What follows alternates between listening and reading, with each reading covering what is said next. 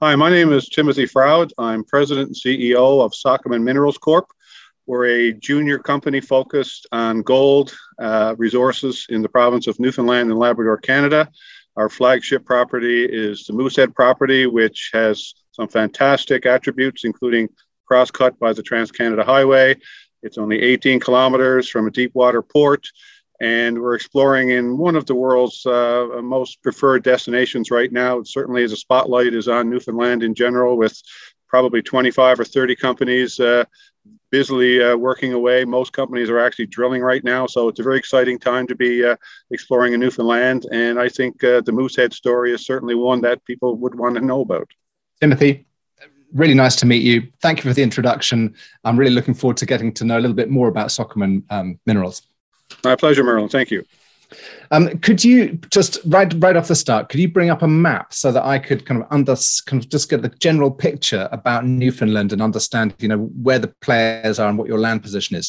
Because I mean, one of the most remarkable things about this whole story for me is the fact that you're born and bred. You know, you're working in your home patch. Yes, that's correct. In fact, I'm sitting in my hometown as we speak with Moosehead, as I mentioned, the flagship property being just 22 kilometers to the east of us. So I kind of grew up knowing, I guess, that this area was special to me in more than ways than one. And little did I know that 30 odd years into my career, it would be basically my home base for a very, very high profile and I think high potential gold property. And there it is. There's Moosehead, right? What's that structure? Is that the Cape Rave shear zone, or has it got a different name? If you can see my mouse, I'm down at the southwest corner here now, the town of Port Basque, and actually where the Trans-Canada terminates in the western part of Newfoundland is here.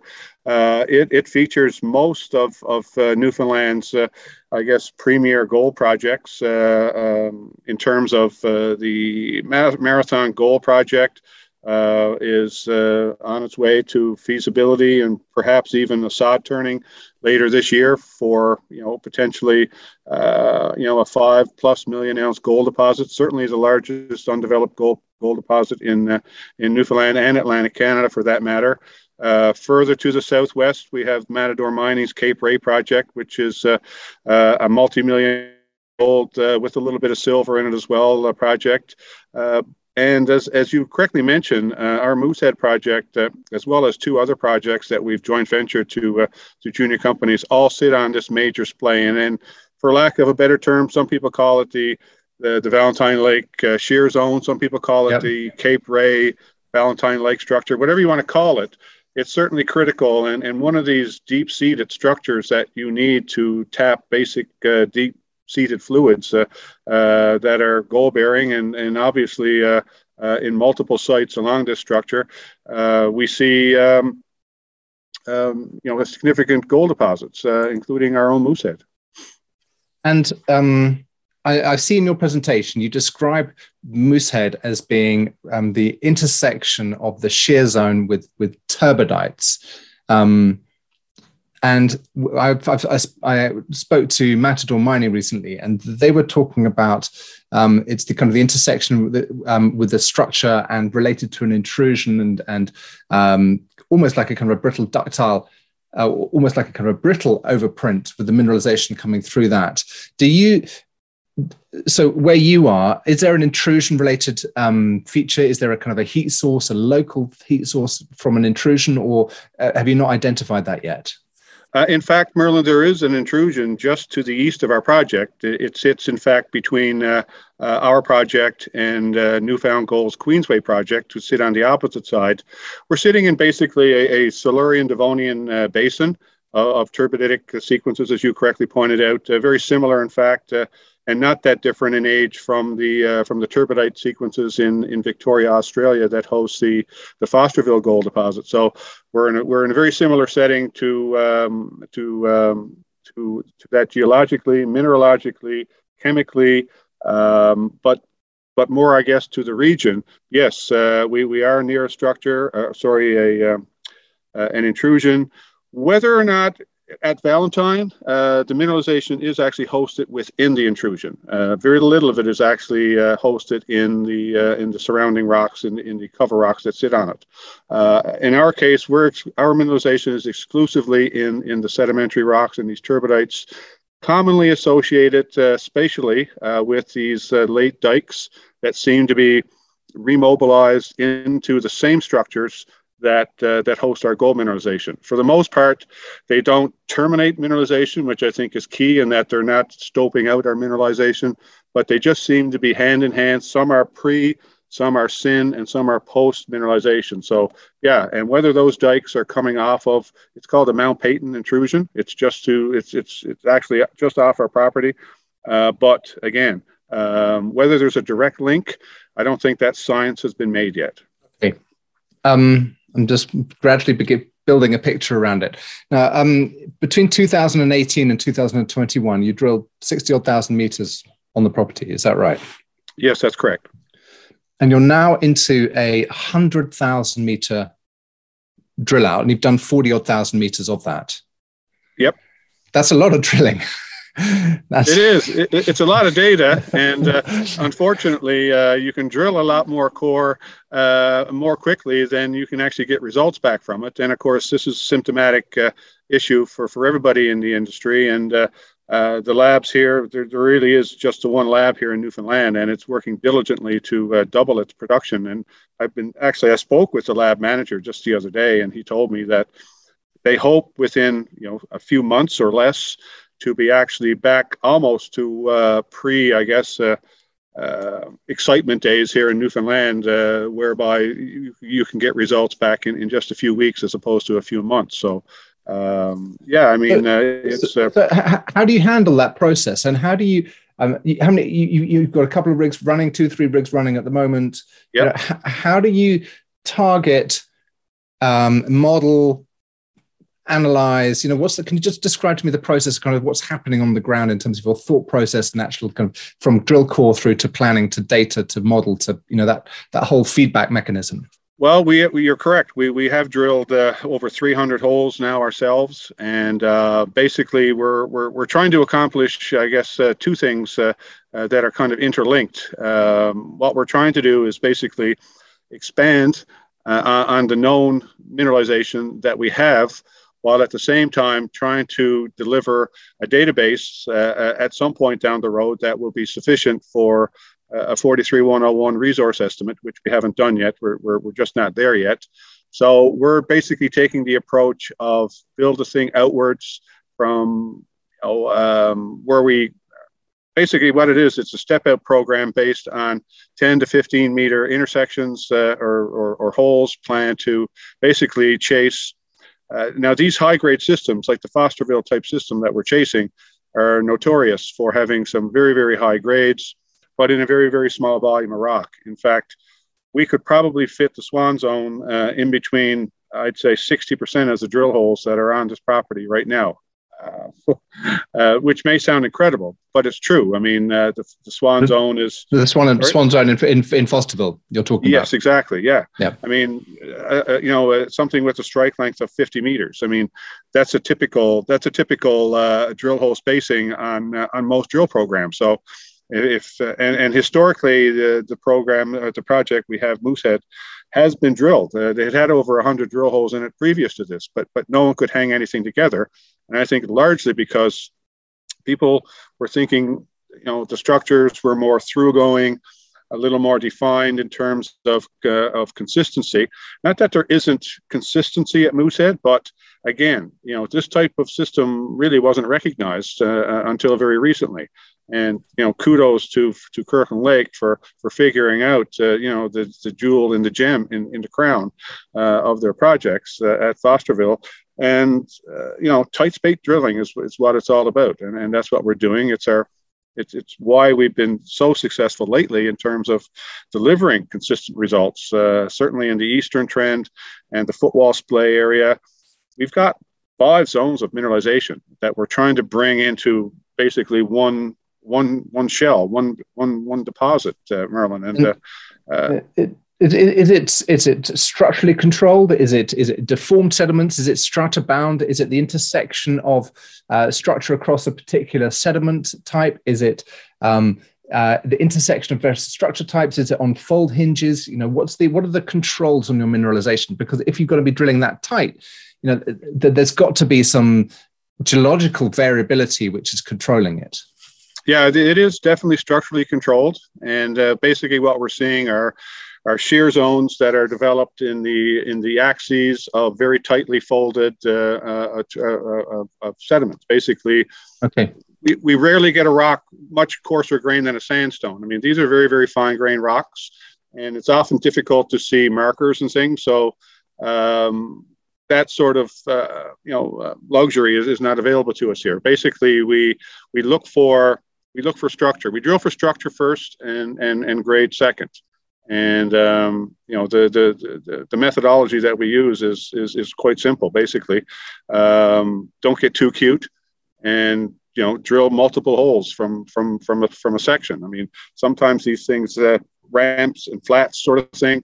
It seems like where we come off of a ramp and onto a flat, we get thickening, and those zones can only be a few tens of meters in volume, and you can hold a lot of gold when you're drilling multiple ounces. So, we will stick to this plan, and it seems to be working for us right now.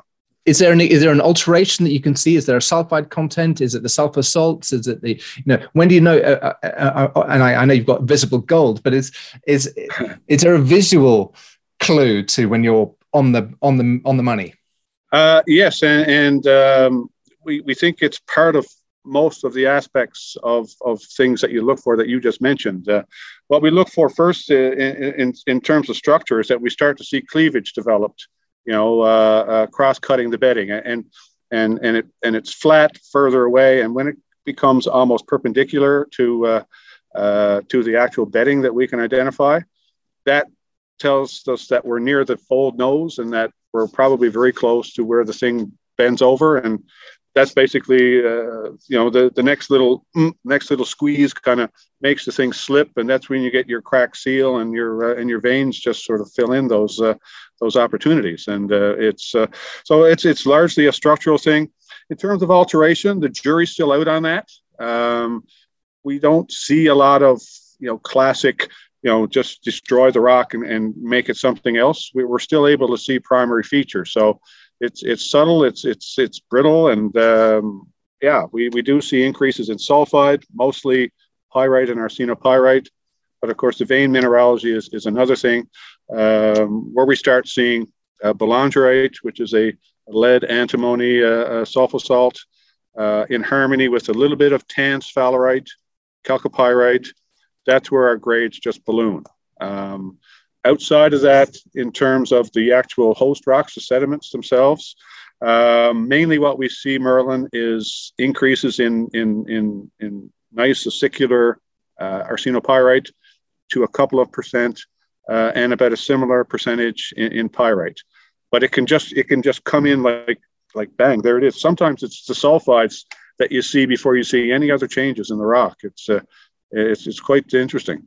It may be that the turbidites are relatively unreactive. If they're just kind of terrigenoclastic and it's just silicates, silica sand grains, there's not much to alter. There's not a lot of clay mineral in there that you can, not a lot of feldspar to degrade to clay.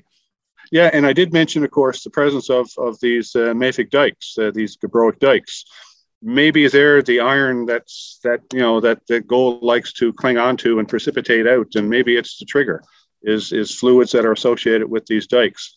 Again, we see pre-mineral, syn-mineral, and post-mineral dikes, and so it's not like the dike is a bad thing.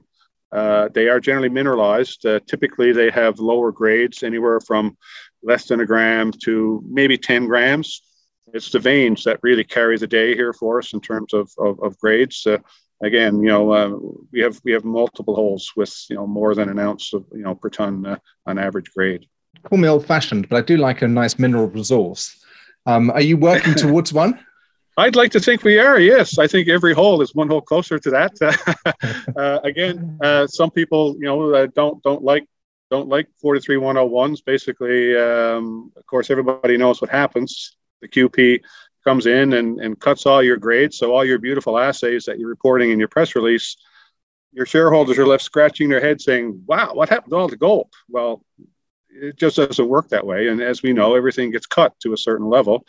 I think in cases like Moosehead, you know, I think we'll be given the benefit of the doubt, and we'll actually be able to get probably a higher top cut than we would if it was just, you know, a couple of odd anomalies. Like I said, a very high percentage. I wouldn't be able to tell you exactly how many, but certainly in the multiple percent of our drill intersections are what you would call high grade. And I call high grade here what people would call bonanza grade on most other projects. So, we feel that, we're basically marching towards that. When will we be ready to do that?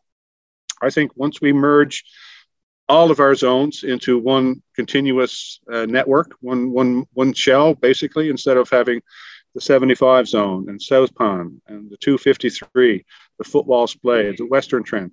Once all of these have been merged into one, and we feel that they are all part of one system. They're not like different events. I think what it is basically, and you talked about structure earlier, you know, basically the thrust fault is coming near vertical, and basically you're getting these splays coming off of this, and we're seeing multiple splays, and that's why we feel things like the Western Trend and the Eastern Trend are basically two splays off the same fault, and we're working towards it. The Footwall Splay, which is an offset of the Eastern Trend, is a connector, basically. So, can you check? Have you got a section of this to show me? I do want to look at the slide 9 in your corporate presentation, because that's got all the different zones in it. But I just wonder, have you got a long section or a cross section just to help me? Okay, you really need to see this in a 3D sort of movie, and I do have one if I can have a minute to dig it out, but basically this is a plan view. This is from our last news release, the first one for 2022, and basically what it is, we're basically infilling fairly large gaps. What you see here, the red, this is the Eastern Trend as we know it. What we're doing is basically infilling large gaps, and I'm talking 50-meter, you know, squares in what we call the Eastern Trends, where there's no resource would be there without these holes. So we need these holes, even though they're infill, as well as some step out holes in the 75 zone, basically growing these things together. But we think, and like I said, you really need to see this in a movie. So let me just see if I can find it quickly without too much fuss. Well, if you can drink while you think,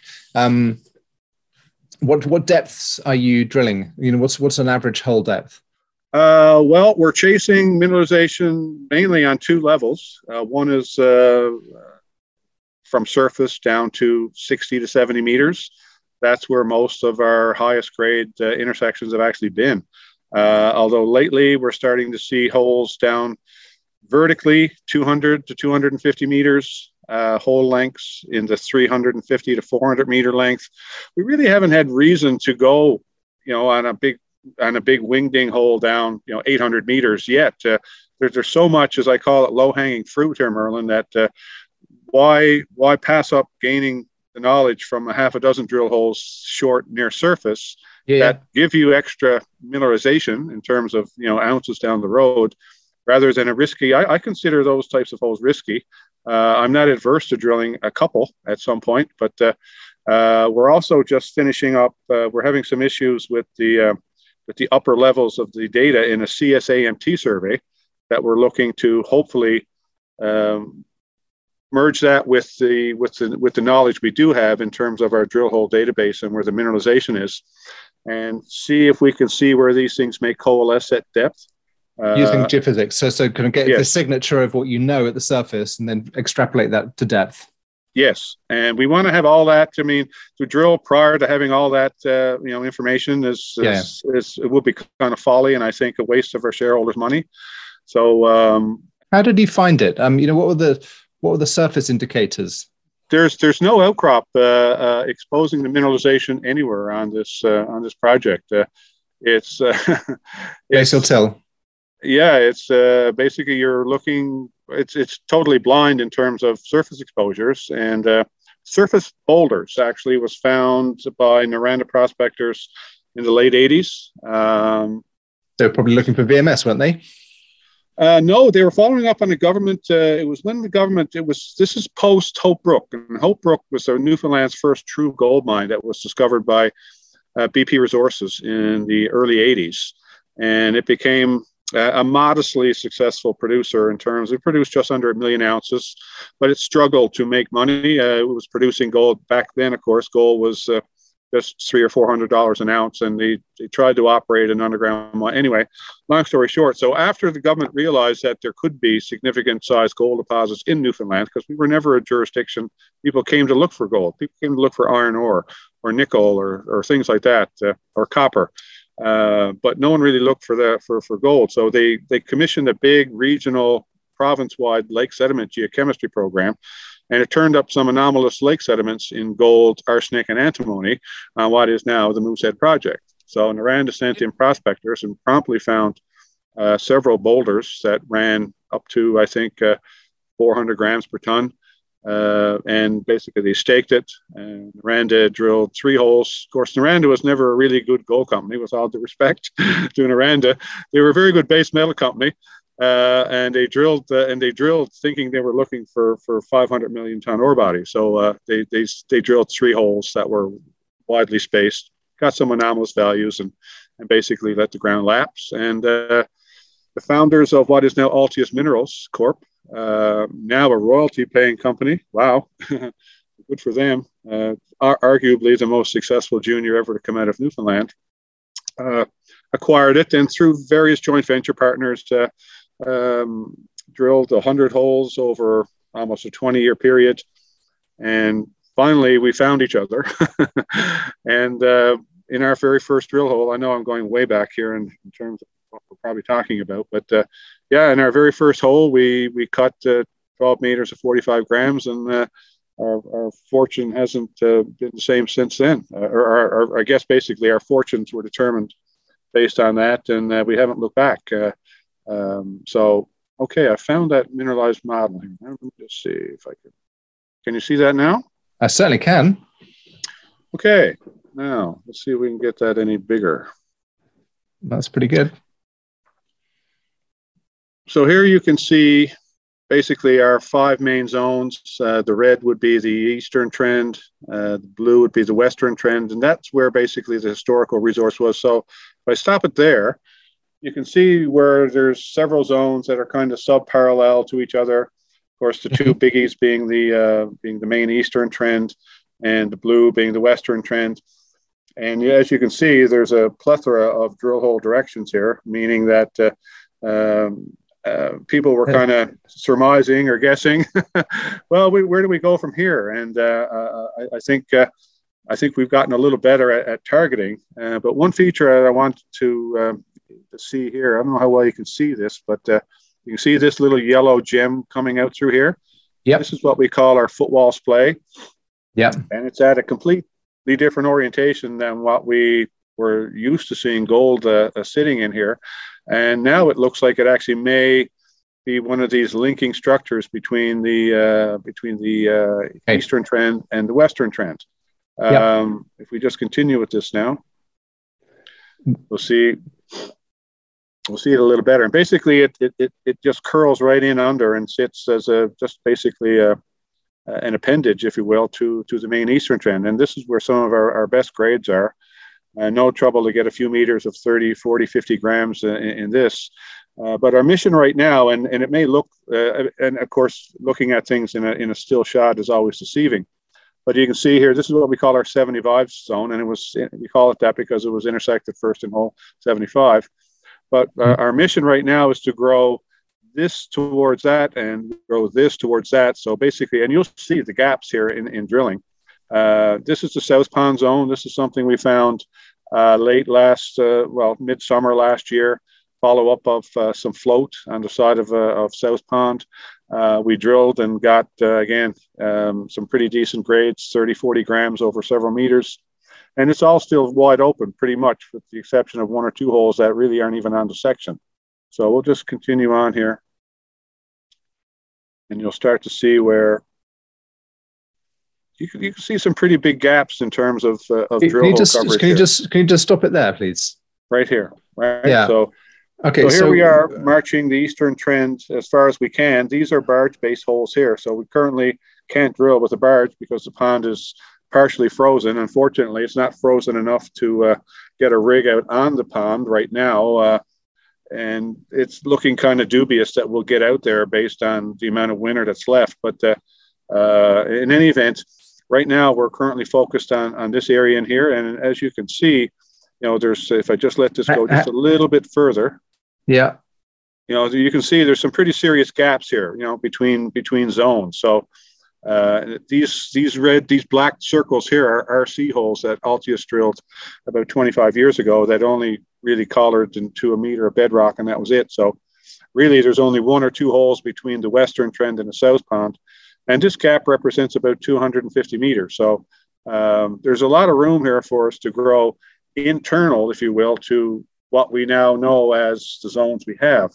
At the same time, we're going to be expanding everything, you know, within reason or means to basically make everything bigger in every sense of direction. But what we really want to do, and maybe I'll just bring this back again a little bit just to show. Okay. Again, where these things may coalesce at depth. And sorry, I interrupted your question, but you can tell me when to stop again now when we come around. Because it's our belief that these things all do emanate from a common feeder source at depth. And are you comfortable with where you're drilling at the moment in your drill direction? Have you kind of settled on a preferred azimuth and dip? Yes, although we still get surprises, which you're going to get anyway. Most of our holes are now drilled basically from east to west, just for a rough sense of direction.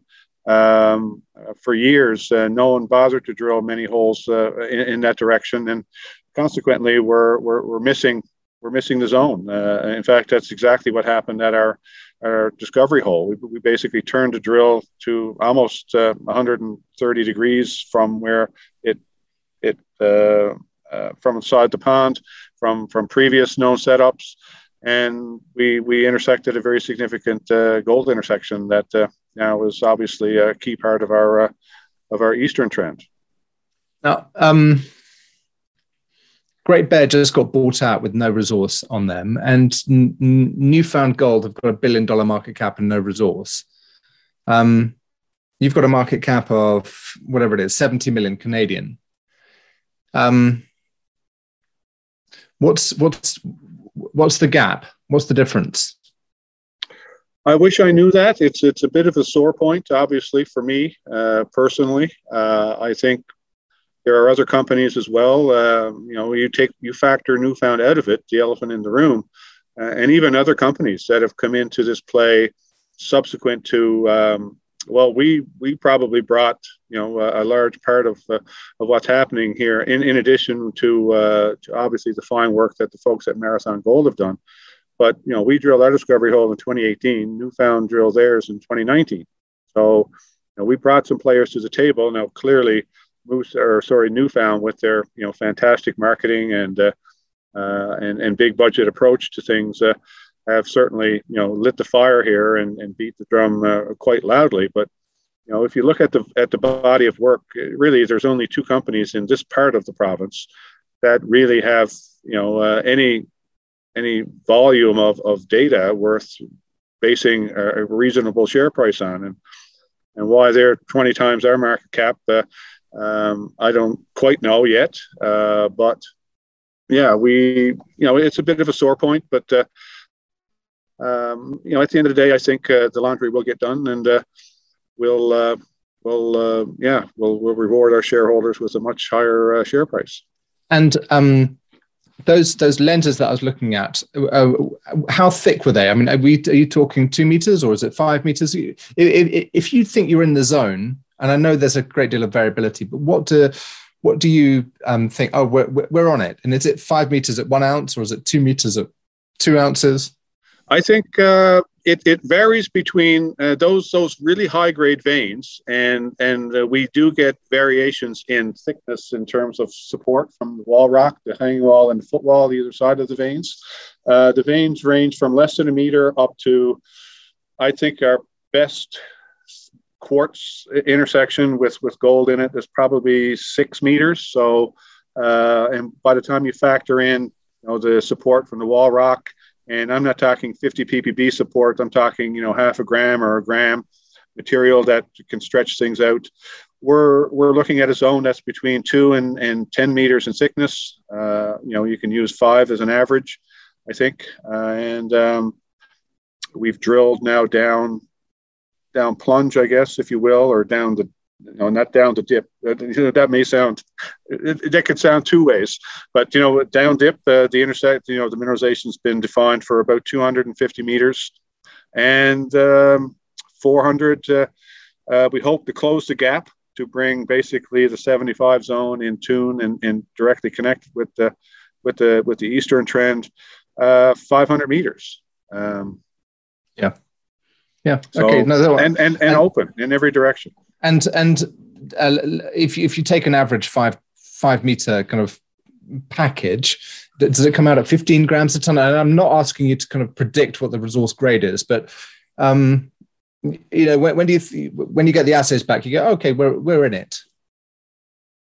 What does that look like to you when you get those assays back? Well, when we're kind of lucky, like we do see visible gold quite a bit. And obviously when we see visible gold, the grades will reflect that. It's when we don't see visible gold that gets a little tougher. We have to wait for the assays. And right now we're about 30 or so holes outstanding. We're not sitting on assays. Everything that's material has been rushed to the lab and reported. We do have about 1,200 or so assays outstanding that would either be extra sampling in the holes or whatever. We've been drilling now for a few weeks on this project again, and we are cutting what we feel is material core and rushing it to the lab. So again, we're back into that wait and see mode, but. I don't know. I mean, I've never done a 43-101 resource personally in terms of calculating out what that is. That's a lot of math and computer science there. But it's going to depend on a lot of things. It's going to depend on what you use as a cutoff. It's going to depend on how comfortable the QP is in linking these things. And this is where I think to answer, again, another question you asked earlier was, how do you feel about the way you're doing things? That our drill spacing will help us in that regard in terms of putting a more defined, a sharper defined target in terms of ounces on the map down the road and eliminate the need for, costly infill drilling. Because, I mean, it's hard to drill infill, 15 meters. You can, but if your target is, down the hole 100 meters, you run the risk of that hole crossing the plane of a hole alongside it. So I can't say for sure it's going to be 2 grams or 10 or 15. And that's why, I mean, we the more holes we have, the more assured you will be that it's going to be a good number. And we're not there yet. We have, obviously 50,000 plus more meters in this phase, and we're not going to stop there either. We'll probably be raising some money at some point this year. We currently have just about nine and change in the bank. And based on projections of cost, that's enough to certainly complete the program. Now our other project that we may or may not get a chance to talk about obviously will require some attention as well. And we'll be looking to raise a little bit of money this year, but Moosehead will always be our flagship, and that will never change. Okay, so let's just two really quick questions. How many meters are you drilling a month at the moment at this kind of go forward rate, or will you be drilling how many meters a month?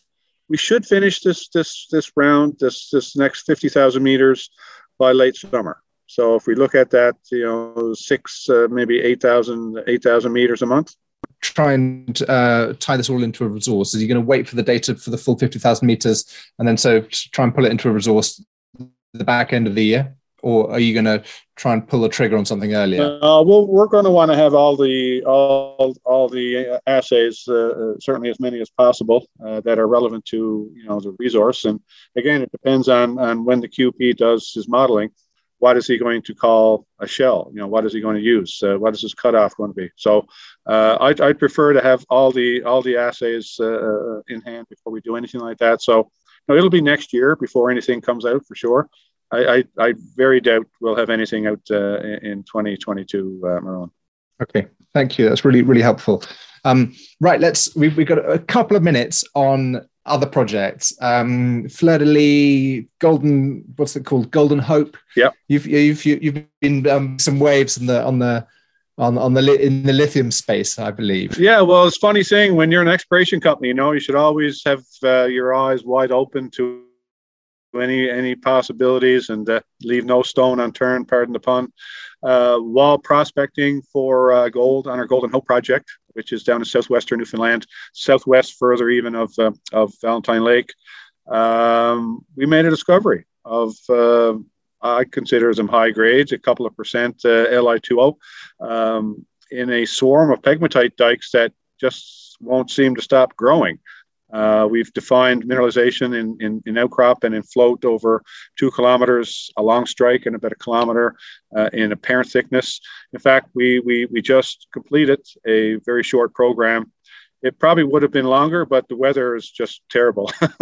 We lost a good number of days. It was starting to get a bit of a cost annoyance for us, so we decided to.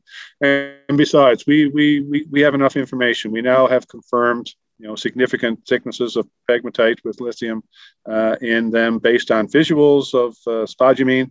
And yeah, we're basically going to retool now for the next phase of drilling, which will start at some point in 2022.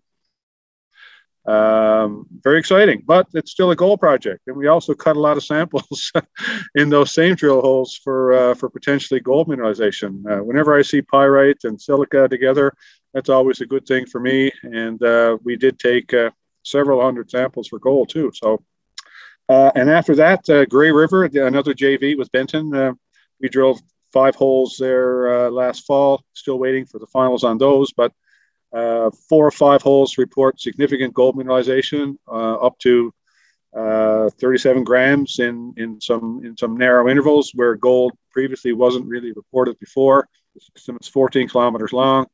The drill holes cover 5 drill holes cover a 4-kilometer strike length. It could be something very significant. And obviously, it's going to require.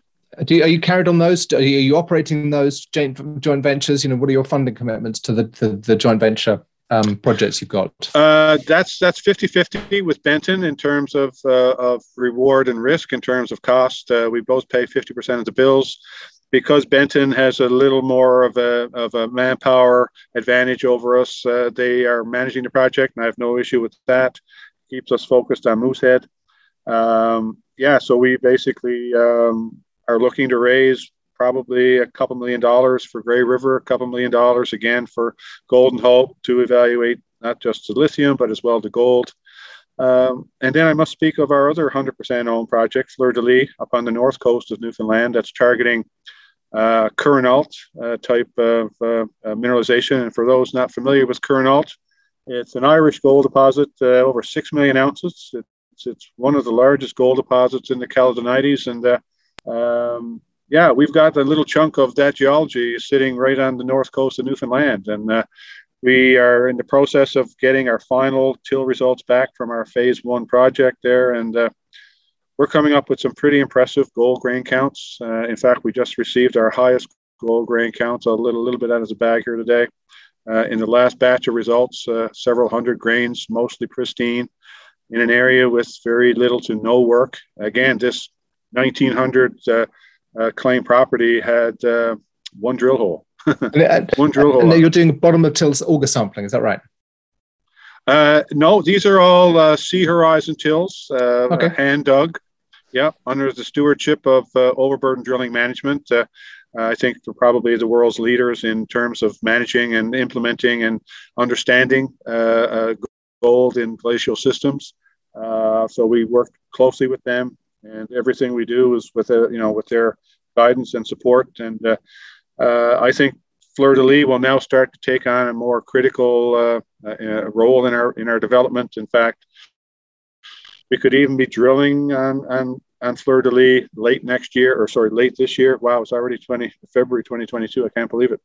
Yeah, it's 100% owned. We got a big land position. It's a district scale. It's a company maker really on its own. Yeah. And I think and we're in a great area. All of Newfoundland's current gold production comes from, guess where? The Bay River Peninsula, which is where the Fleur de Lis project is. So brownfields, everyone's on board, great jurisdiction. I like our chances. Yeah, well, it's great. It's really important as an exploration company to maintain optionality, and you got to have that hopper of projects coming through, because not all of them are going to make it. Some are going to fall over. Yes. Some are going to go through. And with a kind of a market favorite at the moment, something like lithium, you may be able to monetize or be able to do a deal, which will kind of, with some funding structure, will enable you to go further on one of your other projects, or you'll get a carried interest. You know, these you need irons in the fire. You need to have this leverage, this opportunity suite as an explorer developer. So it's really interesting to see what's going on through your portfolio in Newfoundland. Yes, well, thank you, Merlin. And as you correctly point out, you need that pipeline of projects. I mean, you can't just be focused on or have just one asset and expect to reward your shareholders every time with that sort of position. I think obviously the lithium, as you point out, is something that we hope to monetize in this hot lithium market, which is why basically we made the extraordinary move to drill this thing so quickly. We only acquired this project, which was a grassroots project, 6 months ago or 7 months ago. So right. It's very quick to do this. It's not something I'm used to doing, but the target was just so compelling that we decided to go ahead with that small program. And as you correctly pointed out, you need that pipeline of projects. So we want to know where this project is going to sit within our setup as soon as possible. We are still a gold company, first and foremost. And if we can monetize the lithium to our shareholders' advantage, we'll want to do that as quickly as we can. Timothy, thank you so much. It's been a fantastic insight into what your company is doing in Newfoundland. I really appreciate it. And good luck with the drilling this year. I look forward to catching up during the course of the year. Great, Merlin. Thank you very, very much.